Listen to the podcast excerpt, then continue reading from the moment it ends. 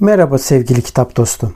Yayına geçmeden önce bu yayının yapılmasını sağlayan Ankor'a teşekkür etmek istiyorum. Ücretsiz olan Ankor, podcast'inizi doğrudan telefonunuzdan veya bilgisayarınızdan kaydetmenize ve düzenlemenize olanak tanıyan araçları mevcut. Ankor, podcast'inizi sizin için dağıtır. Böylece Spotify, Apple Podcast ve daha pek çok yerde sesiniz duyulabilir. Üstelik minimum dinleyici olmadan podcast'inizde para kazanabilirsiniz. Tek bir yerde podcast hazırlamak için ihtiyacınız olan her şey Ankor'da. Yayına geçmeden önce hadi vakit kaybetmeden ücretsiz Ankor uygulamasını indirin veya başlamak için ankor.fm'e gidin. Şimdi podcast'ime geçebiliriz.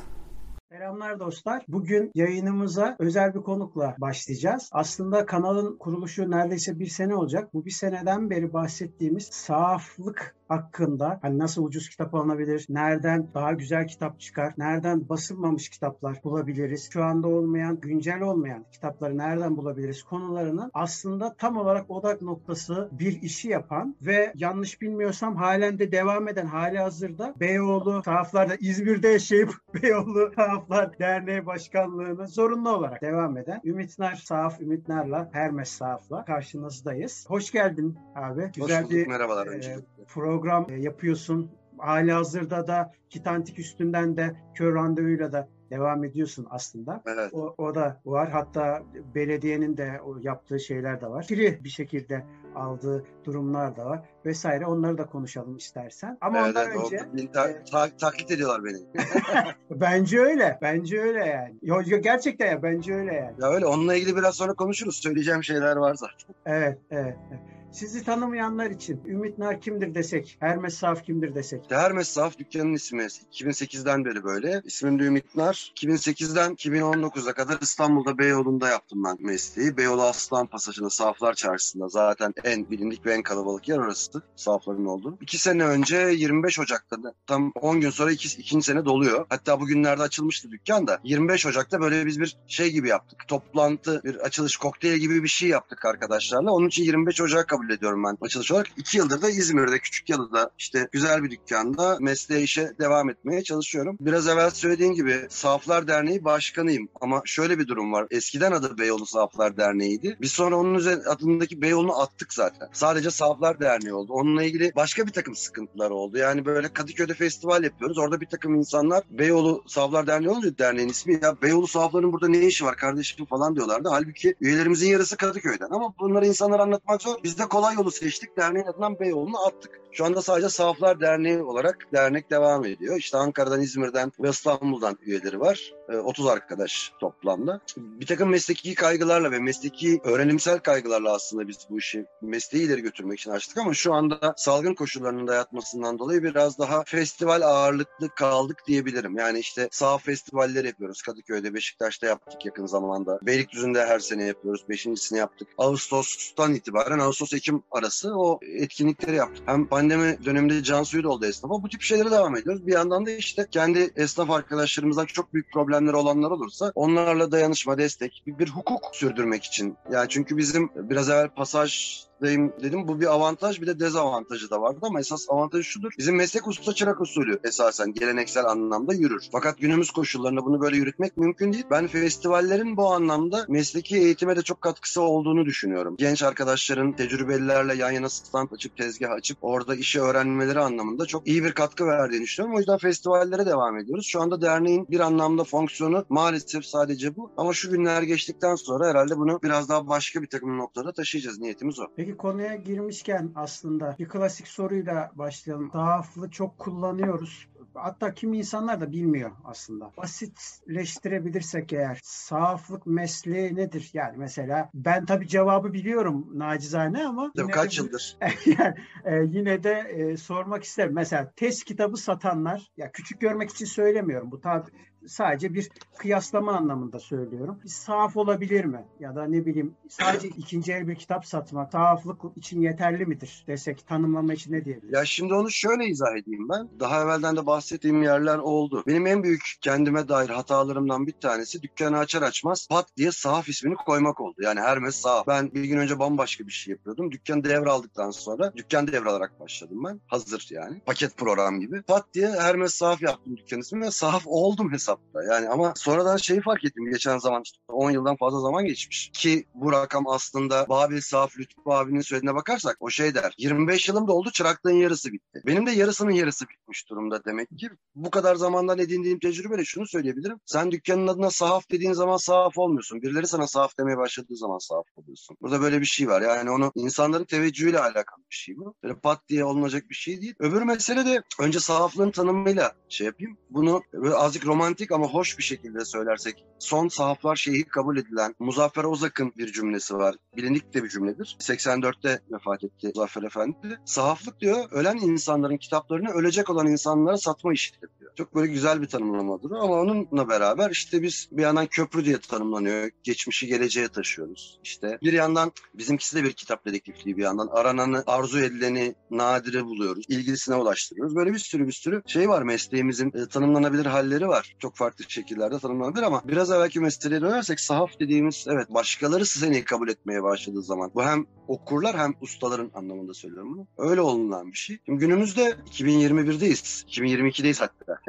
2022'ye geçtik. Yani teknolojinin, dijitalliğin bu kadar yükseldiği bir çağda salt, şunu yapanlar sahaftır diyemeyiz ama benim böyle birkaç kıstasım var. Onlardan kısaca bahsedeyim. Ya bizim mesleğin içerisinde birden fazla bölüm var. Bu işi yapanlar anlamında söylüyorum. Birincisi sahaflar. Ustalarımız bizim. Yani işte biraz evvel bahsettim. Çıraklığı 25 yıl kabul eden Lütfü abi gibi ya da müteferrika sahaf Lütfü Seymen gibi, Nedret abi gibi, işte efendim söyleyeyim Asuman abla gibi bu, bu isimler bizim esas Ankara'da Ahmet abi gibi. Bu isimler önemli. Yani bu isimler kitabiyata çok hakimler. Derya Denizler. Yani Nedret abinin mesleğe başlaması benim yaşıma denk. 70'lerde başlamıştı tabii. Su abinin keza öyle. Dolayısıyla tecrübeleri, kitabiyat bilgileri, gördükleri, edindikleri dolu dünya şey var. Bunlar birinci kısım esas bu işi yapanlar olarak. Bir ikinci kısım var ki bizim yaş grubunun olduğu. Bu yaş grubu içerisinde mesleğini bu tarafa doğru evrilmeye çalışanlar var. Bir yolda yürüyenler var. İşte kitabiyat öğrenmeye çalışan, eski yazı bilen, Osmanlı Türkçesi bilen, işte oradan eski literatüre hakim olmaya çalışan, bunları bilmeye çalışan ve bu kitapları da satmaya çalışan, işte efemera da satmaya çalışan, bir kültür tarihi derdi de olup bunlara da hakim olmaya çalışan bir grup daha var. İkinci el kitap satanlar var üçüncü olarak. Sadece ikinci el kitap satıyorlar. Bu bir daha ticari de bir hikaye bir yandan. Bunu da gene kınamak anlamında söylemiyorum. İnsanların çünkü özellikle ekonomik krizin bu kadar da derinleştiği dönemde hayatta kalma kaygıları var. Bu çok da anlaşılır zaten. Buraya kadarı zaten normal ama bundan sonra şey başlıyor. Mesela ikinci el kitap satıp sınav ders kitabı satanlar var. İkinci el kitap satıp sınav ders kitabı satıp bir yandan da korsan kitap satanlar var. Bir de sınav ders kitabı satıp korsan kitap satanlar var. Böyle altı kategori gibi kabaca bu. En son kitle de kendine sahaf diyor. Anlatabiliyor muyum? Yani burada bir sıkıntı var. Bu belki zaman içerisinde işte bizim de bu dernekteki kaygılarımızdan bir tanesi bu. Belki zaman içerisinde tanımlama anlamında bunu düzeltme yolunda bir takım adımlar atacağız ama bakalım. Şimdilik herkes kendine sahaf diyor. Bunu ayıracak olan dediğim gibi okur. Ama ben dükkanı devraldığımda ilk olarak sınav ders kitaplarını ayıklamıştım. Refüze etmiştim. Ya ben bunları satmak istemiyorum diye. Bu bir tercih. Bu insanı biraz zorlayan da bir tercih tabii. Dürüst olmak lazım. Çünkü bu tam Bayezid Sahaflar Çarşısı'na niye dönüştüğünün de cevabıdır bir yandan. Orası da bambaşka bir hale büründü ya. Çünkü bu para kazandıran bir şey. Sınav ders kitabı, test kitabı sattığınız zaman hatta tabiri caizse tatlı para da kazanırsınız ama o, o zaman işte mesleği tam anlamıyla yapmış olmuyorsun. Sahaflık yapmış olmuyorsun. Öyle bir durumdur.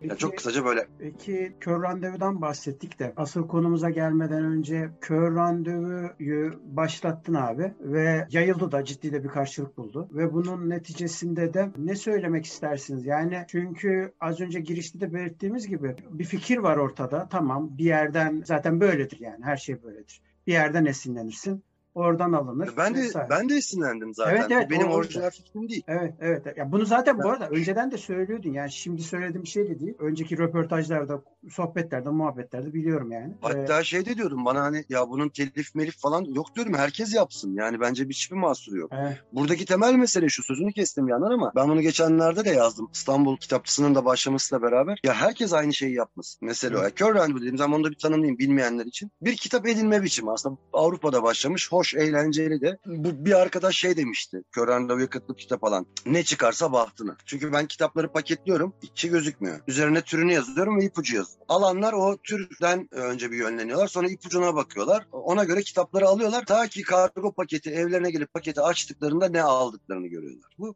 ilginç, eğlenceli bir sürü şey de gıdıklayan da bir şey. Yani egoyu gıdıklıyor, kumar duygusunu gıdıklıyor, başka bir takım şeyleri gıdıklıyor. Kitabın, kitabiyat bilgisini insanların gıdıklıyor vesaire vesaire. Hatta böyle ben bir sefer tahmin yarışması falan da yapmıştım. Buradaki mesele şu, elbette herkes yapsın. Hiçbir şey yok. Eğlenceyi arttıralım. Bu bir şey çünkü. Benim de yine pandeminin kapanması sürecinde başladığım bir etkinlik. Bu azıcık hayatımıza renk gelsin, değişiklik olsun diye. Ama herkes aynı şekilde yapmasın yahu. Benim derdim o. Yani herkes sadece şey yapıyor. Özellikle bunu şey için söylüyorum. Sahaf arkadaşlardan yapanlar var. Bizim olanaklarımız kısıtlı. Dolayısıyla yapabileceğimiz şey belli ama daha büyük kurumsal yerler, kitap siteleri falan da yapıyor bunu. Birkaç bu sıfır kitap satan siteler de yapıyor. Ya azıcık yenilik getirin, azıcık üzerine ekleme yapın. Herkes aynı yerde yürümesin. Yani sen bir, birkaç basamak yukarı çıkart bu meseleyi. Falan falan falan. Yani benim derdim o. Yani şunu hatta öneri olarak da ortalığa yazdım ben sosyal medyadan kullansınlar diye. İmkan var. Bir tane bir resim yapan birisini bulursun. Bir seferinde ipuçlarını resimlerle anlatırsın mesela. Çok da tatlı olur. Ben bunu yapamadım çünkü resimleri yapacak arkadaşa telif vermem gerekir. Benim hem bütçem karşılamaz hepsini hem bir de benim kitap koyduğum kitaplar zaten liste fiyatından koyuyorum. 10 lira 15 liraya koyuyorum kitapları. Kitapların fiyatını yükseltecekti. Yani bunun okur nezdinde karşılığı olup olmayacağını bilemediğim için bir yandan şey yapmadım buna girmedim. Ya da mesela şu var onu da söyledim. Bir grup kitap seçilir ki 10 tane 20 tane neyse müzikle müziğe içkin diyelim. Yani ne diyeyim işte Murakami'nin kitapları sürekli caz bestecileriyle falan filan örülüdür mesela. Ya da işte Kerouac'ın Yoldası'nda bir sürü beat kuşağı şarkıları geçer. Ya da Ahmet Hamit Tanpınar'da bir sürü Dede Efendi'den şuradan buradan şarkılar vardı. Ya da benim bu son kör randevuda yaptığım gibi İspanya İç Savaşı ile ilgili kitap koyarsın Ay Carmela. Bunları karekod olarak koy mesela. Tamam mı? İnsanlar siteye girip karekodu tıklasınlar ve o seni ne bileyim Spotify'da, YouTube'da ya da başka bir yerde o şarkıya yönlendirsin. İpucunu şarkıdan ara. Arada da şarkı dinlersin kardeşim. Yani bunlar yapılabilecek yeniliklerden bazıları ama herkes bizim ülkemizde böyle bir kolaycılık var. Var olanı o şekilde kullanmayı tercih ediyor. Sadece şey oluyor. Dükkanın adını Öz yapıyor mesela. Öz kardeşler fırını yapıyor. Hakiki kardeşler fırını yapıyor. İçerikte başka yenilik ve değişiklik hiçbir şey yok. Bu üzücü sadece. Yoksa yoksa eğlenceli bir hikaye. Herkes yapsın. Her, maalesef öyle. Tüketici toplumlarda artık böyle bir hale geldik yani. Her, kişiliğimize yansıdı artık. İyicene böyle bir acayip bir hal aldı. TOKİ mantığı hayatımızın her tarafına sirayet etti. Teknikleşmeyi evet. seviyoruz. Evet. Ya yenilik ve ona harca harcanacak zihin mesaisi insanları yoruyor galiba biraz. Evet, evet maalesef. Şimdi asıl konumuza gelirsek eğer Hadi dergimizi de gösterelim. Müteferrika sahafların da yazdığı ve aynı zamanda tabii akademisyenler de var. Birçok alanında uzman kişiler var, gazeteciler var, araştırmacılar var. Onların yazmış olduğu ama bir sahaf abimizin ilk adımıyla diye başlayan bir tabii, tabii. dergimiz var. Müteferrika. Müteferrika'nın yaz 2021 sayımızda orada Zeybek Gazetesi ilgili İzmir'in basın tarihini aslında değiştirdiğini düşündüğüm bir güzel bir yazı var. Ümit abinin de yazdığı bir yazı zaten. Bu aslında konumuz bu. Zeybek Gazetesi. Şimdi ama ona girmeden önce şunu sormak istiyorum. Ufak da bir girizgah olması açısından bu yerel gazeteye girme hikayesinin önemli olduğunu düşünüyorum. Yani nasıl bulundu? Aslında bu nasıl bulunduğunun hikayesi bir yönüyle de saflığın görevli ya görevleri demeyelim de saflığın neler yaptığını bir sahaf neler yapar, nasıl araştırır, nasıl bulur, hangi evet, süreçlerden evet, evet. geçer. Ya işte sürekli yatarlar bunlar. Kitap satarken böyle bekliyoruz, müşteri geliyor falan. Ondan... Hurdacıdan bedava ev, bedava kitaplar alırlar sıfır maliyetle falan Aynen, filan gibi değil mi? Böyle zannediliyor. Şimdi bunun böyle olmadığını gösteren bir örnek olduğunu düşünüyorum. O yüzden bu konu bence çok güzel bir konu. Evet abi bu anlatayım. gazeteye nasıl ulaştın?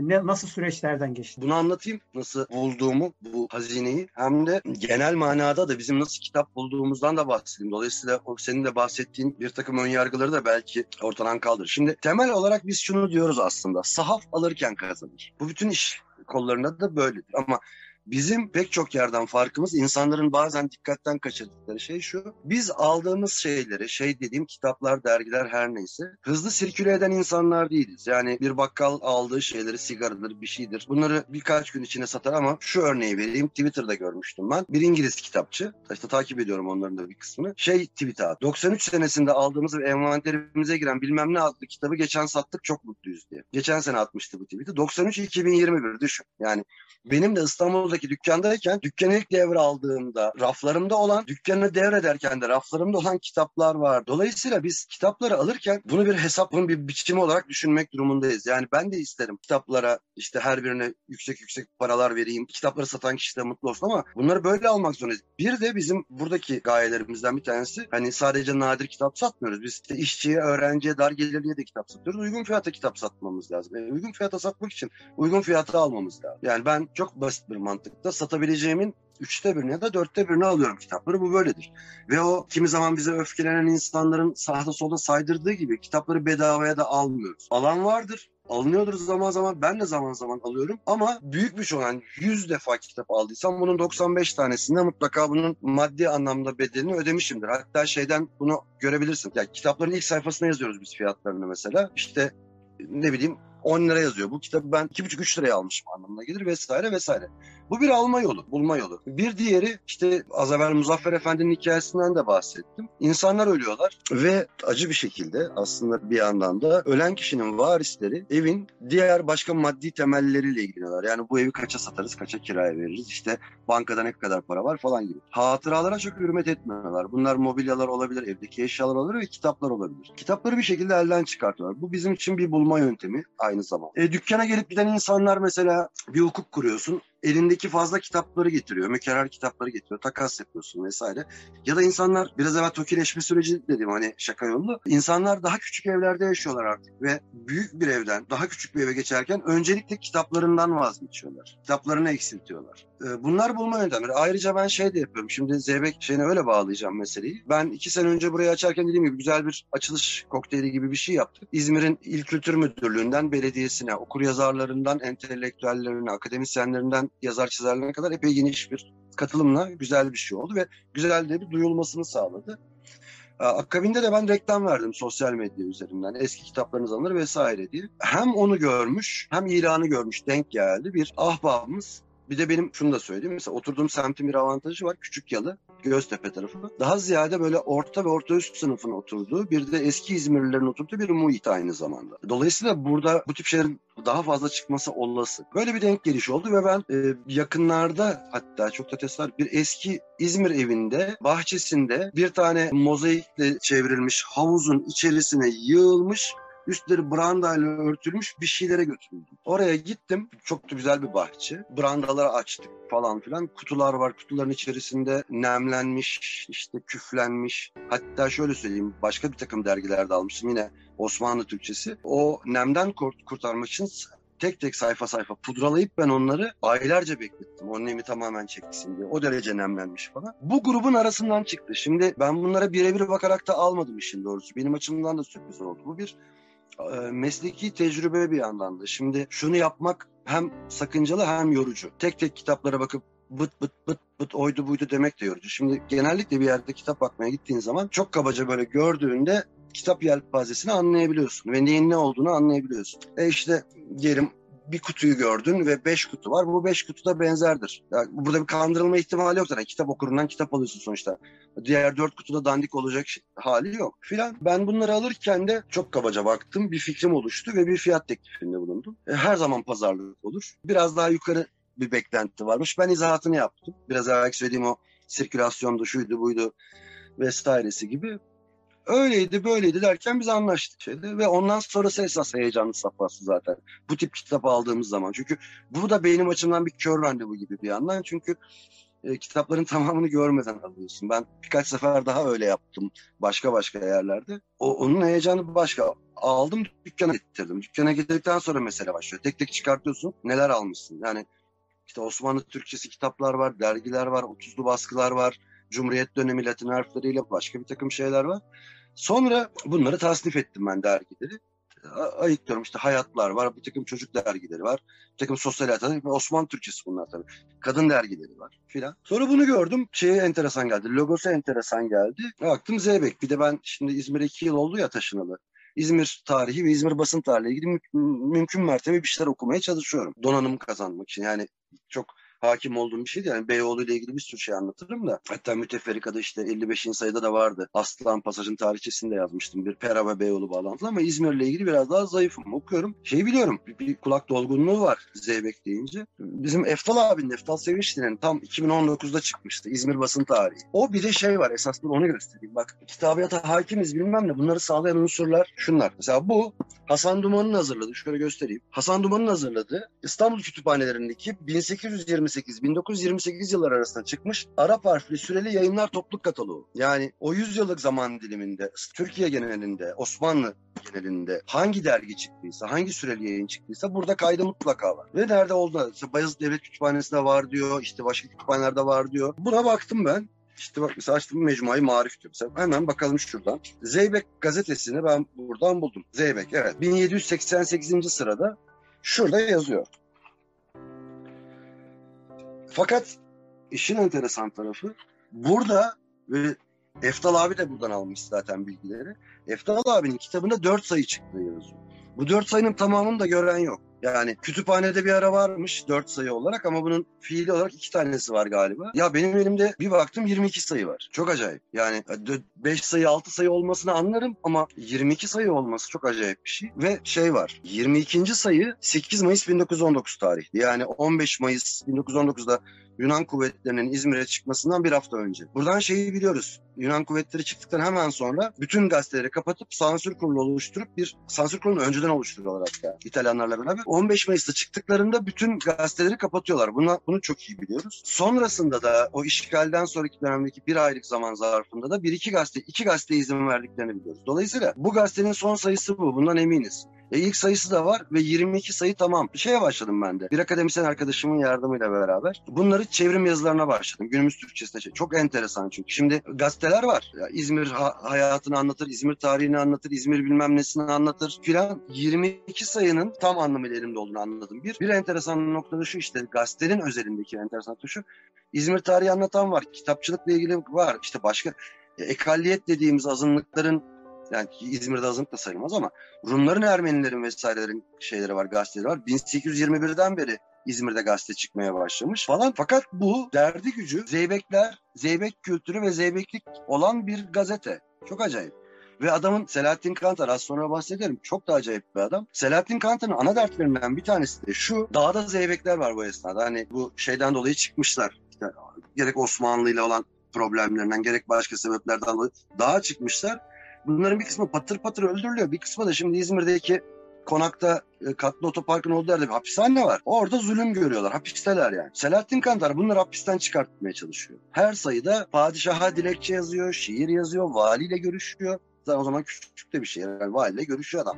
İşte diğer bir takım yetkililerle görüşüyor. Her sayıda bunları paylaşıyor. Daha ilginci mesela şey var. Devletin nasıl baktığı ve halkın nasıl baktığına dair güzel bir ayrıntı var. Az sonra anlatayım. Daha da ilginç şey yapıyor. İçeriden bilgi veriyor. Yani Ömer Selahattin mesela işte bir sonraki sayıda şey diyor. Geçen diyor çarşamba günü Kırklar Sivrisi'ne çıktım diyor. Kırklar Sivrisi Ödemiş'te 2500 rakımlı bir yer. Efelerin, zeybeklerin olduğu yer. Dağda gezenlerin şey karakol mekanlarından bir tanesi. Orada diyor Mestan Efe ile konuştum diyor. Oturduk hasbihal ettik falan diyor. Bir şeyler anlatıyor. Bir tane hikaye var. İzmir Efeleriyle ilgili Tarih Vakfı'ndan çıkan bir kitap var. Şimdi ismi tam aklımda değil. Onda İzmir'deki gazeteler şöyle anlatıyorlar. Üç şey bilmem ne Efe adlı eşkıya ve ekibi köye geldiler. Köyü bastılar.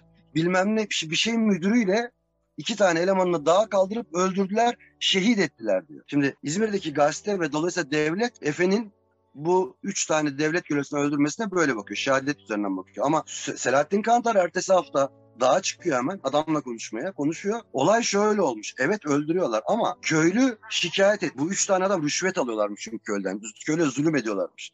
Köylü şikayet etmiş. Bu da gitmiş bu üç tane adamı almış köyden köye çağırttırmış. Köyden almış, dağa çıkarmış, öldürmüş. Götürürken de daha şey demiş köylülere. Aylardır, yıllardır şikayet ediyordunuz, başa çıkamıyordunuz. Alın ben bu meseleyi çözeceğim demiş. Şimdi Çünkü bu, bu şunu gösteriyor. Hani bizim bildiğimiz Osmanlı'ya dair bildiğimiz hikaye Osmanlı arşivlerinden bildiğimiz şeydir. Yani dolayısıyla da devlet kayıtlarında olan şeyimiz. Halkın tarihini bilmiyoruz. Devletin tarihini bilmiyoruz. Devlet ne, ne kadar anlattıysa onu biliyoruz. Ona benzer bir şekilde buradan da halkın tarihini öğreniyorsun işte. Yani öbür taraf şehadet diyor belki ama bir yandan da başka bir şey var. Yani orada rüşvet var belki, işte irtikap var, mala mülke çökme var. Devlet görevlisini yaptı dışarına. Efe de buna müdahale ediyor. Bu bölgede ve Toroslarda Efelerin, Zeybeklerin bu kadar aynı zamanda bir yandan hala saygıdeğer olmasının Yaşar Kemal'in koca koca destanlar yazmasının sebebi de bu bir yandan bana sorarsan. Evet. Yani. evet, evet. Gazete o anlamda enteresan. Selahattin Kantar da işte 1900'lerin başında Akisar taraflarında falan böyle ödemiş taraflarında tiyatro miyatro yapan bir adam gençliğinde. Gazetecilik de yapıyor 20'li yaşlarında. Sonra tiyatro miyatro da yapıyor. Sonra işte bu zeybek işlerine bulaşıyor. Buraları biraz hızlı geçeceğim. Çünkü şey adamın hikayesi uzun. Bu gazeteyi yarısına kadar devam ettiriyor. 1919'un başına kadar. Sonra devrediyor. Ortadan bir kayboluyor. Nereye gittiği meçhul. Sonra tekrar dönüyor Efe diye bir gazete çıkartmaya başlıyor. Onun da bir sayısı vardı bende. Bu partiyle beraber almıştım. Sonra işte işgal mişgal oluyor bilmem ne şu bu. Bu bir şeyler yapmak lazım diyor muhtemelen. Söke'ye gidiyor. Milli mücadeleye katılıyor. Milli mücadele kuvvetleriyle beraber Söke'ye gidiyor. Bir enteresan şey, onun sebebini bilmiyorum ama pek çok insanda bunu şeyde de gördüm ben. Başka bir takım İzmirli edebiyatçı ya da işte yurtseverlerde de gördüm. Bezmi Nusret Kaygısız falan da aynı şey yapıyor. Söke'ye giden insanlar bir şekilde Antalya'ya geçiyorlar. Bir ihtimal şu, Antalya o zaman İtalyan işgali altında ve nispeten rahat bir alandalar belki. Dolayısıyla Söke'de bir müddet milli mücadeleye katılıyor şey Ömer Selahattin. Oradan Antalya'ya geçiyor. Antalya'da bir müddet kalıyor. Sonra Antalya'da müzede depo bekçisi oluyor. Antalya Müzesi'nde. Daha 21 senesi falan. Sonra orada biraz daha herhalde çalışıyor çalışıyor. Sonra buraya geliyor tekrar. İzmir'e geliyor, dönüyor. Ve İzmir Arkeoloji Müzesi'nin bir nevi kurucusu oluyor. Aslında kurucusu o değil ama e, ikinci müdür, ikinci müdür olmasına rağmen kurucusu Ömer Selahattin Kantar gibi. Bugünkü İzmir Arkeoloji Müzesi'nin temelini Selahattin Kantar atıyor. Bu İzmir'deki meşhur Agora vardır. Profesör Nauman'la beraber onların kazılarını yapıyorlar. Bir sürü şeyler yapıyor. İşte o şimdiki muhteşem binayı tefriş ettiriyor vesaire vesaire. Böyle bir adam. Sonra gazeteciliğe devam ediyor. Sonra da İzmir'de ölüyor gidiyor. Ama şey bu bir yandan arkeologluk gibi işte. Biraz evvel yayından evvel söyledim ya ben bu, bu yazıyla ilgili 20-25 sayfalık bir yazı aralıklı olarak bir seneden fazla çalıştım yazıya dair. Çünkü ya şey var işte onu da anlatayım. Karşıyaka'dan HA diye bir karakter var. Sürekli o geçiyor. Her sayıda yazısı var herifin. Ya sarı çizmeli Mehmet Ağa. Şimdi Karşıyaka'dan HA ne olur? İzmir'le ilgili bütün ama adamın şiirler yazdığını biliyoruz. Kötü bir şair ama şiirler yazdığını biliyoruz. İzmir'deki antolojilerden, şiir antolojilerinden deliler gibi ismi H olan adamları bulmaya çalıştım. Ondan sonra ikinci ismi A olanlar falan filan. En sonunda Hüseyin Avni diye bir adam olduğunu varsaymaya başladım. Sonra gene dergiye döneyim mesela. Ee, ilginç. Dergide şey var çünkü. Emine diye bir hanım var. Dergide bulmaca bölümü var. Her hafta bulmaca şey yapıyor. Ondan sonra da bilenlere kura çekip ödüller veriyorlar. Bu Emine Hanım bir şişe kolonya kazanıyor. 12. 13. haftada. Fakat bu hanımefendi özgürlükçü de bir kadın. Sonraki sayıya yazı gönderiyor der gazeteye, ZB. Çok özgürlükçü bulunduğu için yayınlanmıyor. Sonra başka bir yazı daha gönderi filan. Mevzuyu şuraya bağlayacağım. Ben Hüseyin Avni'nin Hüseyin Avni olduğunu tespit ettikten sonra ileride Emine diye bir kadınla evlendiğini gördüm. Arkeologluk dediğim o. Ya dedim bu Emine o Emine midir acaba? Karşıyaka nüfus müdürüne gittim. Çünkü bende daha aileye dair bir takım şeyler de var. İsimlere dair ayrıntılar da var. Birebir örtüşüyor. Karşıyaka nüfus müdürüne yardımcı oldular bana. Hakikaten de Zeybek gazetesine yazı göndermesi bahanesiyle Emine Hanım'la Hüseyin Avni tanışmışlar. Sonra da evlenmişler. İlginç. Hem magazin bir yandan hem basın tarihi hem de başka bir takım evet. şey. Ya şey Detaylar için yazıyor zaten burada. Detaylar burada evet, yazıyor. 59. sayıda var. Bir önceki evet. sayı. Evet, evet. Ya bak buradan şunu bile okuyabilirsin. Sosyal tarih anlamında. Dedim ya özgürlükçü bir yazı yazmış ve Zeybek gazetesi yayınlamayı kabul etmiyor. Düşün ki 1919-20'lerde, 18-19'larda hala bu ülkede bir feminist damar anlamında kadın hareketine dair bir şeyler var ve kadınların bir takım fikirleri var. Bunları yayınlıyorlar. Yayınlamak istiyorlar ama bir anlamda o zaman akacak mecra bulamıyor İzmir'de. Ha, İstanbul'dakiler şanslı. İşte Nezihe Muhittinler, Şükrü Fenihaliler, Suat Dervişler falan var. Sabiha Serterler. İzmir'de akacak mecra bulamıyor sonra da evleniyoruz. Evet, peki çok teşekkür ediyoruz Ümit abi. Vakit ayırdın. Tekrarda bir hatırlamış olduk. Eğlenceli bir konu. Bu arada şey tabii. Zeybek Gazetesi artık İstanbul Atatürk kitaplığının koleksiyonunda. Onu da söyleyebilirim. Hı. İzmir Belediyesi bir teveccüh göstermedi, ilgilenmedi gazeteyle. Ama At- İstanbul Atatürk Kitaplığı ilgilendi. Koleksiyonlarına kattılar. Ee, yakın zamanda umuyorum dijitalleştirildikten sonra ilgililerin, akademisyenlerin, araştırmacıların hizmetleri sunulacak. Bu da işin sevindirici bir tarafı. Yani bizim genel lafı uzatacağım. İşimizin birkaç şeyi var. Hani koleksiyonerlere çalışırız, kurumlara çalışırız falan. Koleksiyonere çalıştığın zaman koleksiyonerin kitaplığına mahkum kalır o dergi ya da kitap.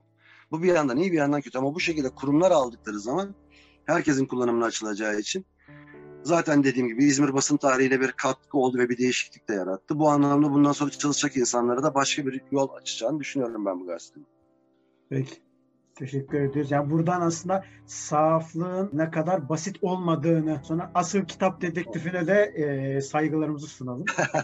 Estağfurullah. Estağfurullah. Estağfurullah. Bu iş böyle biraz ya. Evet, Zevkli tarafı da bu zaten.